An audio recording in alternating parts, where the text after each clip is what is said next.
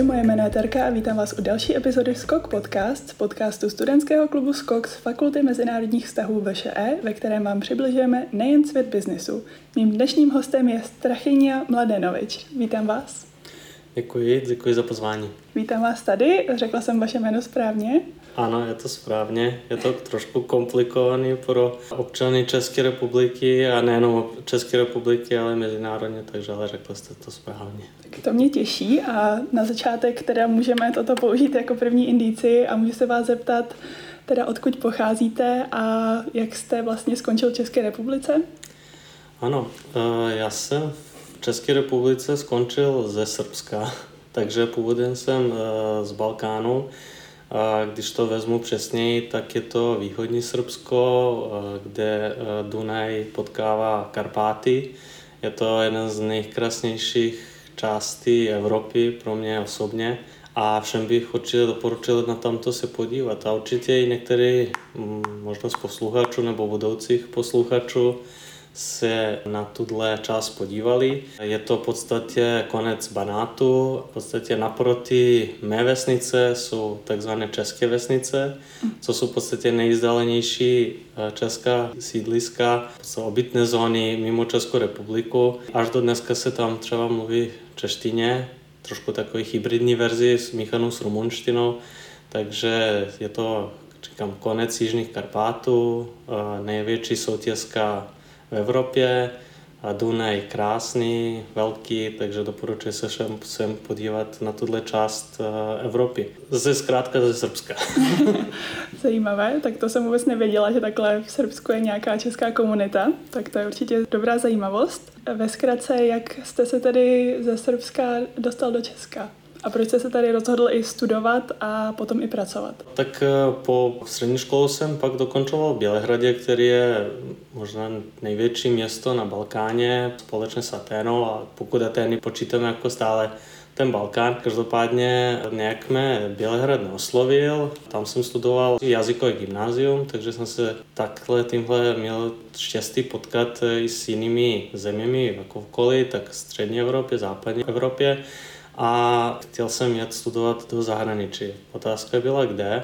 Viděl jsem, že Česká republika má program pro zahraniční studenty ze zemích takzvaného třetího světa, což doufám, že Srbsko už není po těch 16 letech, co jsem v České republice. Každopádně jsem se to stipendium přihlásil. Je to vládní stipendium, které je podpořeno Evropskou unii a ministerstvem pro školství České republiky. Tak eh, mě vybrali na základě dobrých známek ze střední školy a na základě toho pohovoru.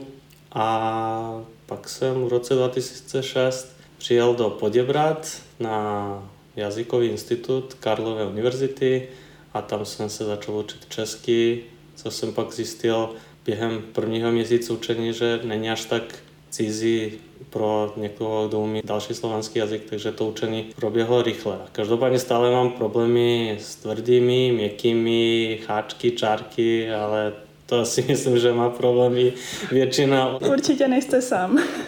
Takže vy tedy pracujete jako ESG manager ve firmě PVC.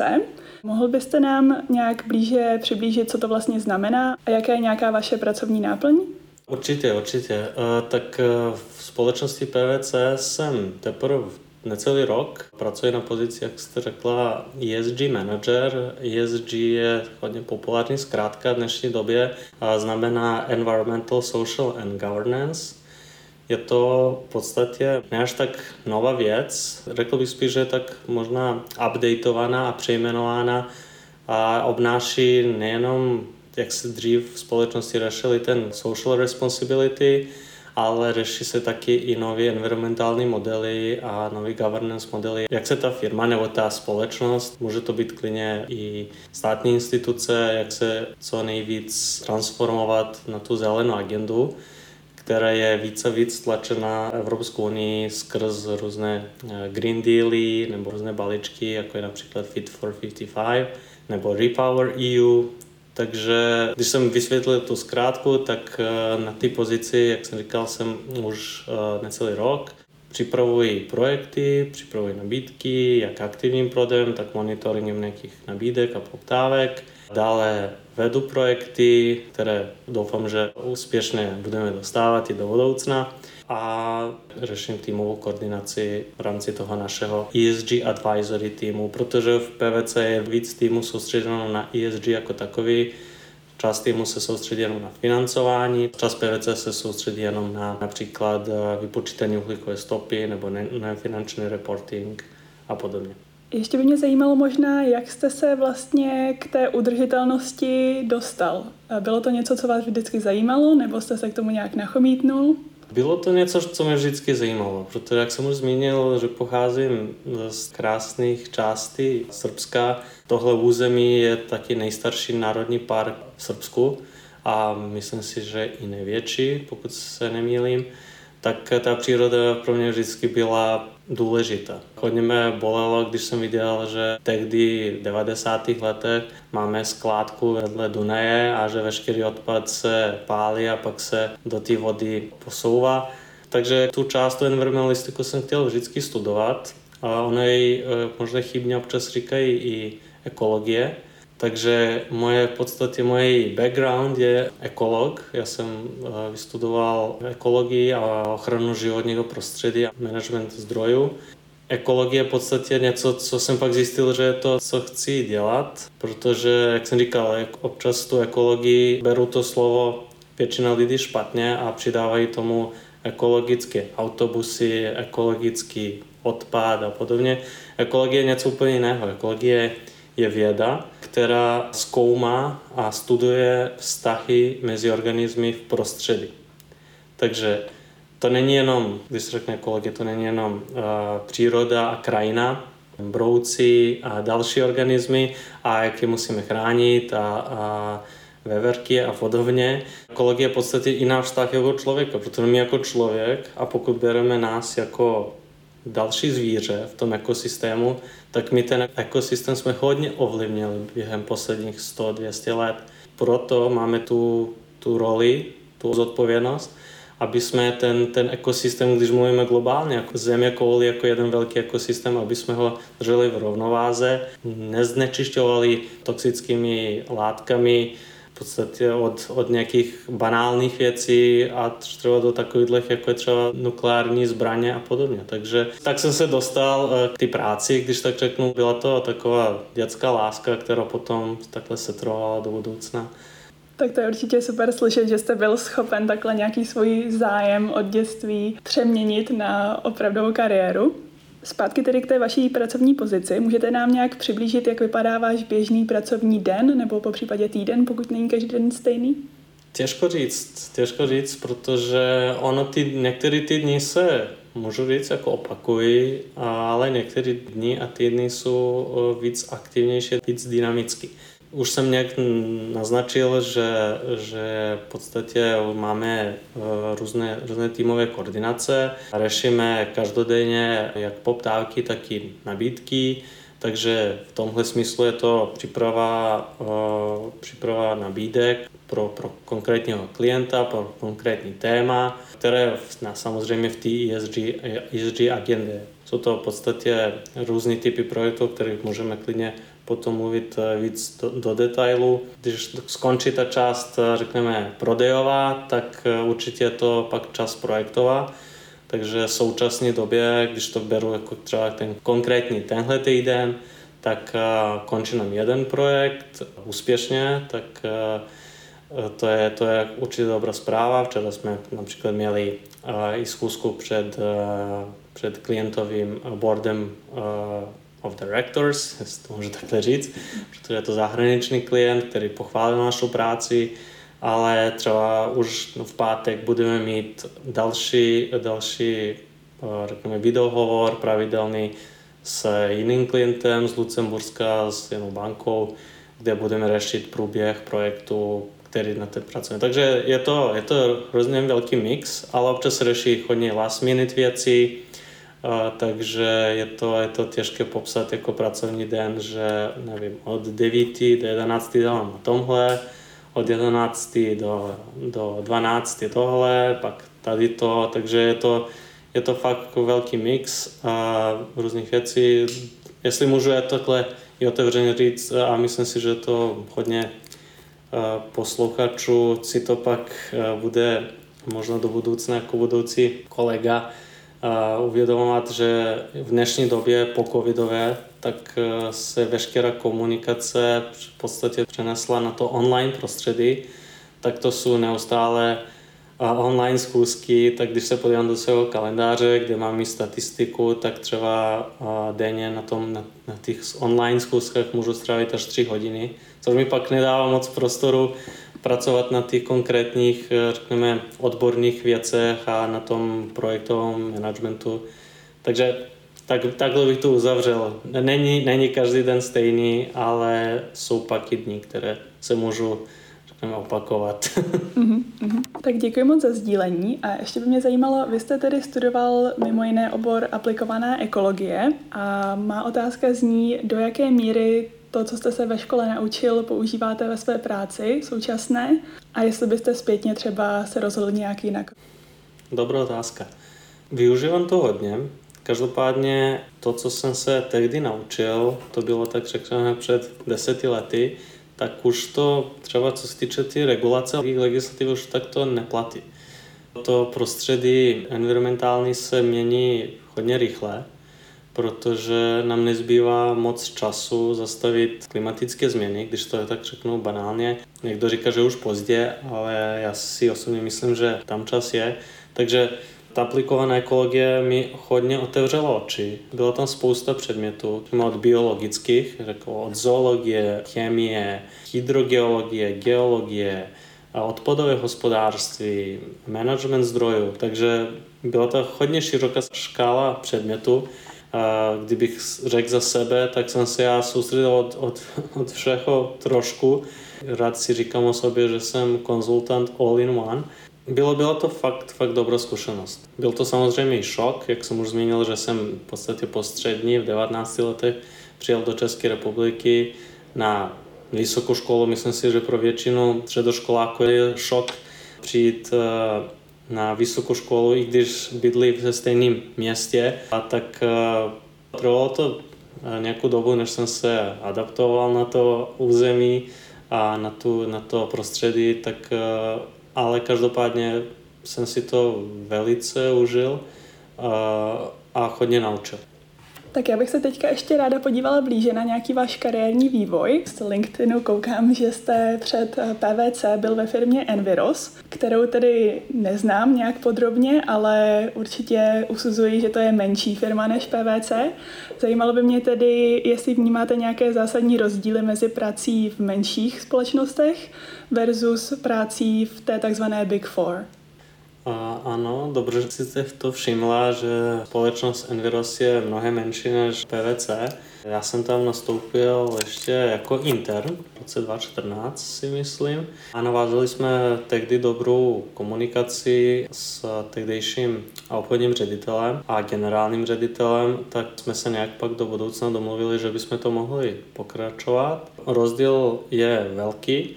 Enviros měl kolem 40 zaměstnanců, 40 až 50. Každopádně je to společnost, která je zaměřena na konkrétní činnost. Je to energetické, environmentální poradenství, není tam žádný overlap eh, s, s tím, co dělá jako hlavní činnost PVC.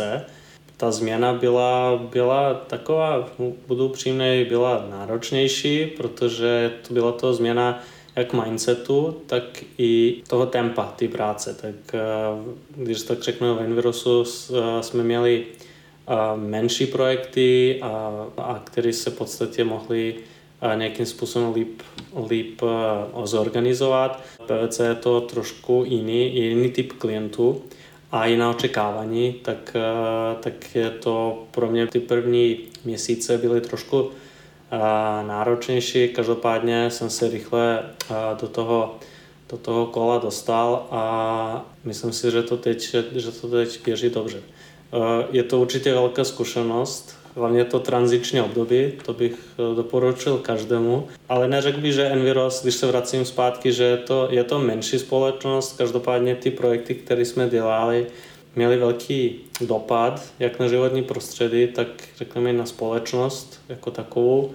Jenom jestli tak zmíním, eh, to jsou projekty, které jsme dělali třeba ve Vietnamu od různých bioplynových eh, zařízení, pak jsme dělali energetické a finanční linky v Bělorusku, dělali jsme zelené akční plány pro města, jako jsou Tbilisi a Lvov.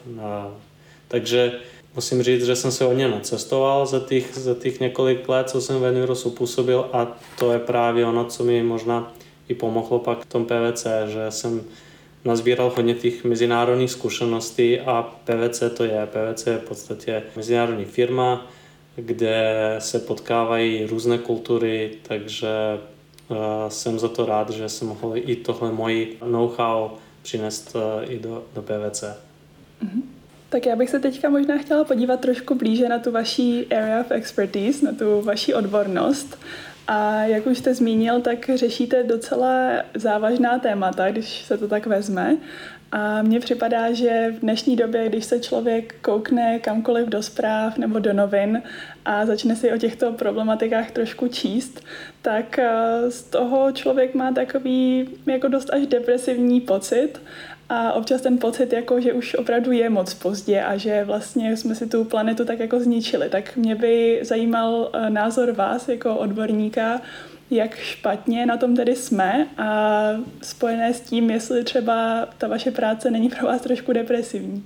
Já si myslím, že je to dobré, že jsme depresivní, protože až tehdy si uvědomíme, že něco je špatné. Protože kdyby jsme byli optimisti, tak bychom to v podstatě, jak jste řekli, ničili i dál tu přírodu. Takže eh, je dobré, že ta společnost se trošku dostává do takového stádia, že jí není úplně jedno, že, že chceme něco změnit a je to vidět i na globální úrovni. Takže poslední COP v Glasgow ukázal, že celý svět se v podstatě už musí dát spolu a, a řešit tyhle environmentální problémy. Ale rozhodně to pro mě osobně ne, nebude žádnou depresi, to proto, a naopak bude optimismus, protože já to vidím v reálu. Možná řekněme normální člověk, který s tím má jenom zkušenosti z nějakých mainstream zpráv, jenom vidí tu, tu právě ten depresivní titulek, ale zatím je spousta práce, zatím se musí řešit spousta různých menších kroků, aby jsme se dostali k tomu velkému cíli, kterému v všichni chceme dosáhnout. Já proto občas někdy nesouhlasím s některými ekoaktivistami, že se nic neděje. Já si myslím, že se jako děje, neděje se to rychle, jak by mělo, ale všechno potřebuje nějaký čas. Jak sama víte, rychleji trvá nějakou budovu zbourat, než postavit. Takže když tu planetu Země představíme jako tu budovu, tak my, my jsme to nechci říct celou zbourali, ale už určitě jsme zbourali několik pater a teď to musíme znovu postavit a vrátit se zpět k té ekologické rovnováze, o které jsem už říkal, a jaká byla třeba, nevím, před průmyslovou revoluci. A právě tohle z toho všechno zapadá v ten kontext, protože ve své práci vidím spoustu zajímavých projektů, spoustu zajímavých eh, řešení a vidím, že i ten trh se hodně začal hejbat a je to především řekněme, řízeno i nějakou jak regulací, tak eh, řekněme, větším investováním do, do zelených projektů. Takže jsem optimista, co se toho týče. Myslím si, že, že to bude jenom lepší do budoucna. Tak to byla asi více optimistická odpověď, než jsem čekala upřímně. A říkal jste, že v práci se věnujete mnoha zajímavým projektům, tak mě by zajímalo, jaké jsou tedy ty současné trendy v udržitelnosti a které považujete za přínosné a smysluplné a které naopak jsou spíše marketing a spíše zbytečné, jestli to tak můžu říct. Když se bavíme o těch přínosných, tak eh, určitě jsou to vodíkové technologie například, které jsou víc a víc eh, populární a vypadá to, že nebude jenom další bublina, jaká byla v předchozích dekádách, takže spousta společností nejenom v Evropě, ale i v zahraničí investuje do vodíku, jak výrobě, tak přepravě. Nebudu jít do detailu, ale je to v podstatě jedno z paliv budoucnosti, na které bychom se měli jako už nějakým způsobem víc dávat pozor, protože může být výměna pro další fosilní paliva. To je jako jedna, jedna, z těch, jedna z těch pilířů. Pak bych viděl velk, velký potenciál právě, když se bavíme o nějakých finančných stránkách, takže už jsem to i nějakým způsobem naznačil, že už existují i finanční fondy, které se zaměřují přímo na klimatickou změnu a investují jenom do společností, které se nějakým způsobem zavázaly na snižování své uhlíkové stopy a přechodu k nízkouhlíkovým technologiím. Takže je to velký plus, to po předchozích des, deseti letech eh, nebylo a je to právě to jeden, jeden z těch eh, pilířů optimismu, který, který, který mám. Dále v podstatě je vidět, že spousta jak výrobců, tak i potenciálních zákazníků se chce orientovat na tu zelenou nebo čistou mobilitu. Je to, je to vidět třeba i v Praze, kdy Praha nedávno pořídila několik elektrických autobusů. A já si myslím, že to, to jsou právě ty oblasti, které jsou velice přínosné. Nešel bych až do nějakých až do detailů, jako je například zvyšování energetické účinnosti v budovách, v podstatě i samotné snižování uhlíkové stopy od začátku řekněme toho life cycle toho nějakých konkrétních výrobků. Zmínila jste, že něco je marketing, takže určitě v, v část, čas firm si svoje, řekneme, emise nějakým způsobem chce ozelenit různými typy, jak se tomu říká, greenwashing, ale tak když už jdu k těch nepřínosných, tak e, to je jeden z příkladů, ale myslím si, že i ty řekněme nepřínosné jsou taky přínosné, protože nás taky můžou naučit něčemu a můžou nás naučit, jak to nedělat a jak ty firmy by to neměly dělat. Takže v, tomhle smyslu vidím, vidím i v tom potenciál a nechtěl bych to jako říct, že je to úplně nepřínosné, možná je to nepotřebné, když tak řeknu, ale jako i, i to je součas téhle práce, je to součas v podstatě každé, každodenního života, že některé věci nejsou potřeba dělat, některé jsou a ty, co není potřeba dělat, tak se z nich můžeme naučit, jak dělat věci správně. Tak jsem teďka ráda, že jste zmínil zelenou elektromobilitu, protože to je téma, které mě třeba osobně také zajímá, jelikož mám ráda auta. V té automobilové komunitě nebo v tom odvětví celkově často slýchám, že ta elektromobilita je opět jenom takový jaksi marketing a že když se sečte, kolik splodin vyprodukuje produkce elektřiny a podobně, takže ve finále vlastně ten dopad na životní prostředí, ten negativní dopad je mezi elektromobily a spalovacími motory přibližně stejný. Je to tedy mýtus? Jak byste se k tomu vyjádřil?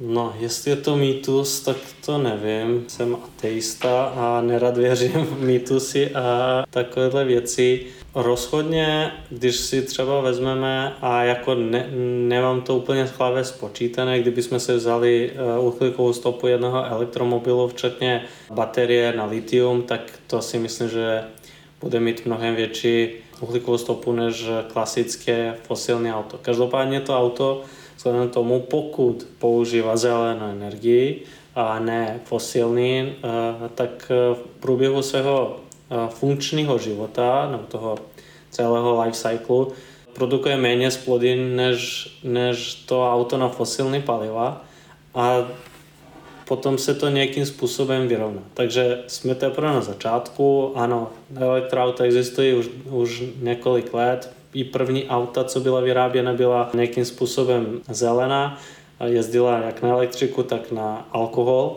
Mimo jiné eh, diesel, který vyrobil první auto, tak to jel na alkoholický pohon, když tak řeknu, tak potom dostal tu nevím, neče, nečest, že se po něm přejmenoval to nejvíc nezelené palivo, které do auta můžete, můžete strčit. Jsou tam, jsou tam věci, na kterých můžeme zapracovat. Spousta firm to už dělá. Vidíme to u spoustu zákazníků, který právě v té mobilitě chtějí řešit ten jejich supply chain, v podstatě ten, eh, jak se tomu říká, dodavatelský řetězec. A už v tom začátku se eh, samotné výroby, já nevím, od autosedaček, skla, pneumatik, tak už dávají pozor aby tam ta uhlíková stopa byla co nejnižší, aby to auto, jak finální výrobek, mělo tu, mělo tu podobu tak, že jako fakt ekologické, teď já to používám možná v špatném kontextu, bylo co nejvíc zelené. A mělo co nejnižší emise, jak říkám, v tom výrobním procesu, tak potom i v tom uh, provozním procesu. Uh, ale tam je pak potom, když se zastavíme u té výroby, tak se otvírá nové, nové dveře a to je právě, jakým způsobem tu energii vyrábíme. Když mluvím o České republice, tak ta je hodně závislá na fosilních palivech a myslím si, že to bude dost bolet, ten přechod na toto tranzičné období na, na ty zelený, zelený nefosilní paliva. Tak uh, spíš bych se toho bál, než, jako samot, než těch elektro, elektromobilů. A zás na druhou stranu je problém nebo výzva, jak vyřešit nebo jak nejprátelším způsobem vyrábět litiumové baterie, které jsou prozatím i sériové, i komerčně, i vědecky se dokázaly jako ty, které udržují největší množství energie. Je spousta spousta lokalit v Evropě, kde se to může těžit mimo jiné. Jedna je právě i v mém rodném Srbsku a nedávno tam byly velké protesty.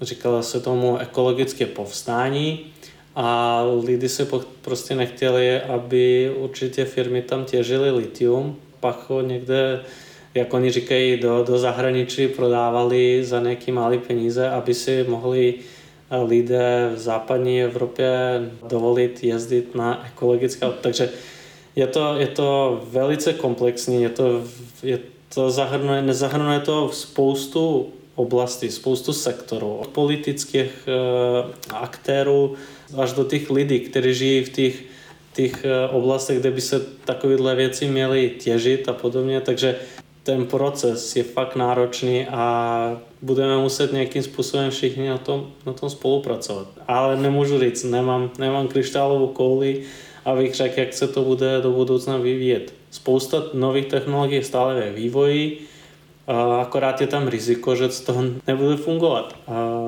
tak je to v podstatě i na těch řekněme, firmách a na vládních institucích, aby si jako nějakým způsobem v těch, ty nové technologie věřili, protože i před několika desítek let nikdo nevěřil například solární panely, že a to, to nebude a dneska všichni chtějí mít eh, na střeše solární panel a nebo spousta firm chce investovat právě do té zelené energie, do obnovitelných zdrojů, akorát to se potkáváme, že třeba konkrétně v České republice moc místa na takovéhle projekty není. Tady máme další problém, protože lidé v českých vesnicích nechtějí mít eh, větrné elektrárny kolem svých domů a nechtějí ničit krajiny ráz.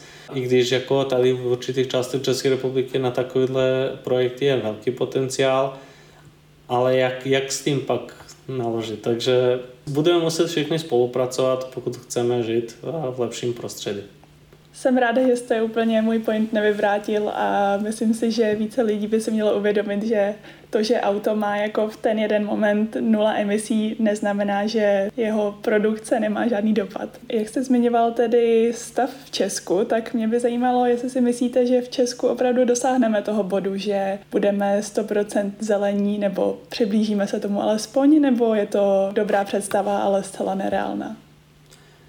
Tak vzhledem tomu, že, že taky žiju v Česku a že se považuji více za Pražáka, než za, za občana Bělehradu, Přímě řečeno nevím, jak, jak, se, jak by se to ani řeklo, Bělehradian, ale to je jedno, tak eh, budeme, budeme muset. Takže budeme muset všichni, kteří tady žijou, je to jedno, jaký jste národnosti, ale pokud tady žijete, tak budeme se muset některých věcí v podstatě víc dodržovat víc respektovat a víc šetřit. Když říkám šetřit, nemyslím peníze, což jako většina lidí si to představila, ale budeme muset šetřit právě ty zdroje. Takže to je první krok, který budeme muset udělat. A druhý krok je právě eh, dosáhnout ty cílu je výstavba těch nových, nových alternativních řešení. A to může trvat desítky let, takže mě je 35, takže já počítám, když tak budu v důchodu, tak možná se znovu někdy potkáme a budeme se bavit o ty o té cestě, kterou Česko dosáhlo. A nejenom Česko, jako to, je, to je fakt celý svět a Česko je součást světa, součást Evropské unie a Evropská unie si mimo jiné zavázala, že bude první climate neutral, takže klimaticky neutrální net zero kontinent do roku 2050. Tak já jsem na to taky zvědavý a bude to, bude to, bude to jako náročná cesta. Nebude to lehký. Tak, mm. já, ale říkám, jsem optimista a myslím si, že většina lidí už v tom vidí potenciál a hlavně je, co je důležité, že už eh, většina lidí si nemyslí, že klimatické změny jsou jenom, jak jste řekla, nějaký mýtus. Že je to realita, v které žijeme a pokud nezačneme dělat teď, a měli jsme začít dělat mnohem dřív, tak bude hůř a hůř. Ten váš optimismus mě taky zaplňuje optimismem. A teďka, abych nějak tak zabalila toto téma udržitelnosti, tak zajímalo by mě, co může pro udržitelnost udělat jednotlivec. Já jako studentka VŠE se svým nebilionovým rozpočtem, co můžu já udělat pro planetu ve svém každodenním životě? Tak eh, nebudu vám říkat, že máte třídit, protože myslím si, že to už, už, už eh, dobrých 90% obyvatelů to dělá, takže, takže když zanedbáme ty maličkosti, které můžeme každý z nás dělat, jako je, jak jsem už říkal, třídit odpad nebo používat městskou hromadní dopravu, tak eh, určitě do budoucna byste se měli zaměřit i na to, v jakých firmách třeba budete chtít pracovat. A je to více víc hot topic. Mnozí studenti už nechtějí pracovat pro firmy, které nějakým způsobem ubližují tomu životnímu prostředí.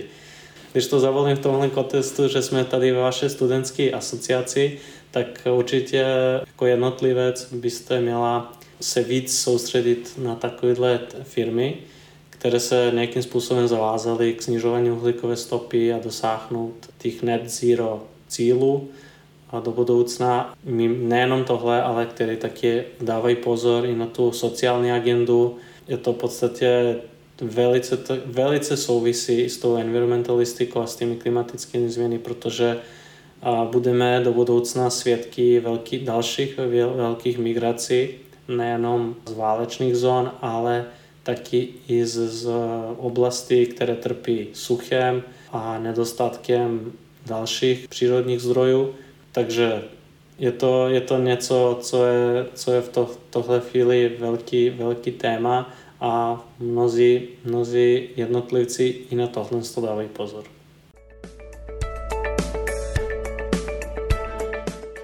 Náš podcast se pomalu blíží ke konci a na závěr tu mám ještě několik posledních otázek, na které se ptáme každého našeho hosta. Tak první otázku, kterou bych vám položila, je, jestli máte nějaké konkrétní zvyky nebo rituály, bez kterých si nedovedete představit život. A můžou to být ať už pracovní nebo osobní zvyky a rituály.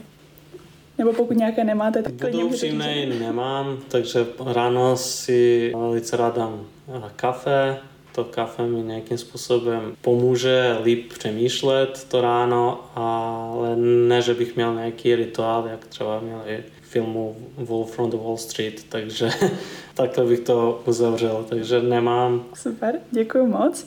A další otázkou by bylo, jestli investujete a pokud ano, jak a do čeho. Zmiňoval jste třeba, že už existují ty vyloženě zelené investiční fondy, tak co si o nich myslíte a jestli do nich třeba i sám investujete?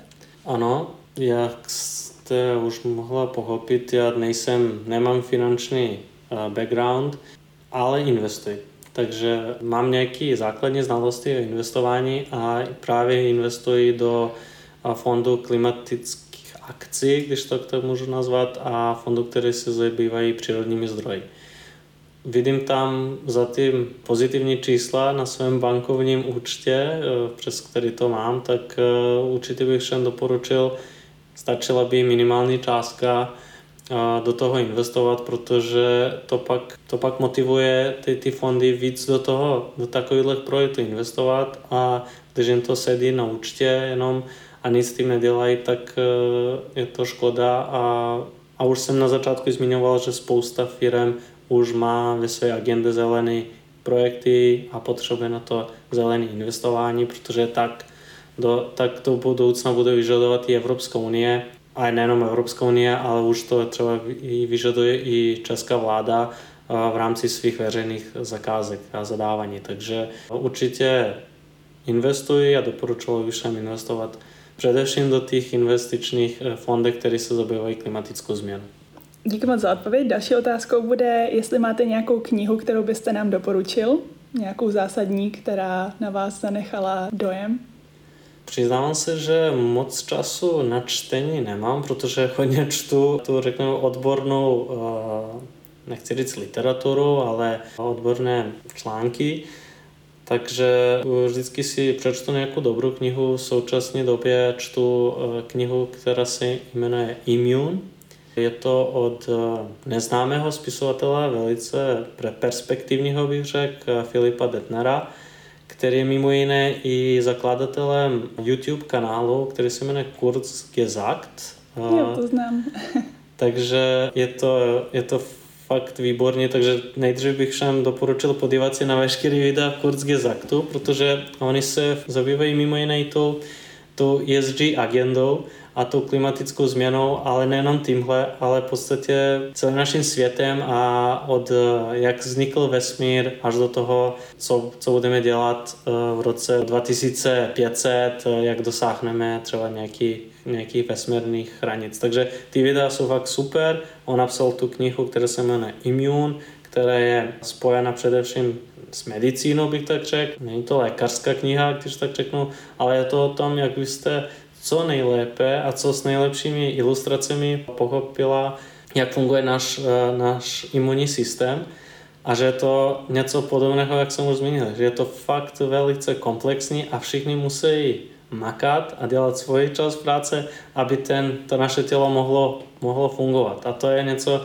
jak funguje i naše, naše planeta. Prostě všichni musíme dělat svůj čas práce, a jenom být eh, lepší a lepší, aby jsme, aby jsme tu planetu měli jako takovou zdravou, jak bychom chtěli mít i naše tělo. Imunitní systém je určitě velmi aktuální téma. Přesně tak. Takže děkujeme za doporučení a když jsme u doporučení, tak dál by mě zajímalo, co byste doporučil svému mladšímu já? Tak jak jsem už zmínil, že jsem vystudoval jazyku střední školu, Nikdy jsem se nenaučil ještě další cizí jazyk. Když nepočítám do toho češtinu a angličtinu, nebo ta angličtina je aspoň ten základní jazyk, který by si v našem domě fakt musel umět každý, tak e, mrzí mě, že jsem se nikdy nedokončil učení Němčiny. Když jsem jednu dobu žil v Berlíně, nikdy jsem to nedodělal. Myslím si, že není na to pozdě že ty jazyky mi docela jdou, takže určitě někdy, když budu mít víc času, si začnu znovu chodit na nějaký kurz jazyku. A možná ještě mě trošku mrzí, že jsem neskusil pracovat někde zahraničí ve smyslu, že já už Českou republiku nepovažuji za zahraničí a považuji za svůj druhý domov, nebo dokonce i první. Mrzí že jsem třeba nepracoval někde v Spojených státech, Francii, Německu, ale někdy i na východě, v Číně, Hongkong a Austrálie. Ale myslím si, že na to, že už pozdě, i když v rámci eh, PVC eh, máme takzvané secondmenty, takže je možné eh, do nějaké jiné firmy v zahraničí odejít na nechci stáž, ale že by ta firma byla ta hlavní, která zaměstnává toho, toho člověka. Takže uvidíme, možná do budoucna zkusím nějakou takovouhle destinaci. Super, děkuji moc za skvělou odpověď. A když jste tady ještě zmiňoval ty možnosti v PVC, tak toto slibuji bude poslední otázka už, tak by mě zajímalo, jaké možnosti třeba PVC nabízí nám studentům, jelikož většina posluchačů našeho podcastu jsou studenti, tak jaké možnosti pro nás nabízí a můžete teďka mít trošku prostor udělat nějaké promo, jestli máme zkoušet se nějak přihlašovat a jaké možnosti tam pro nás jsou.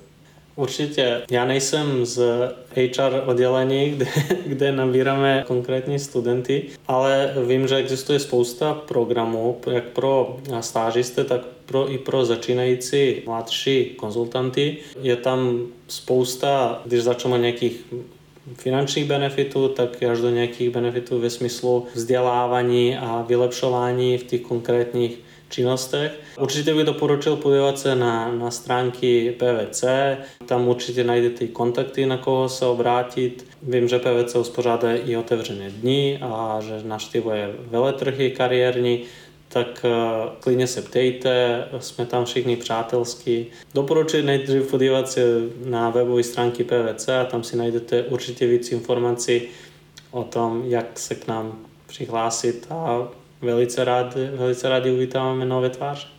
Super, takže stáže nabízíte, absolventy nabíráte, takže super. Přesně Skvělá tak. informace pro nás všechny. Tímto bych ten podcast asi ukončila. Děkuji moc, že jste přijal pozvání a děkuji moc za všechen váš skvělý input a názory. Děkuji moc a budu se těšit, že možná tedy za těch 50 let vydáme další epizodu a snad opravdu dopadneme optimisticky. Já taky děkuji za pozvání, bylo moje čest být vaším hostem, přeji vám hodně úspěchu v další práce a studentům, kteří budou končit v květnu a červnu, přeji hodně úspěchu u státnic a obhajobě svých prací. Díky moc. Díky.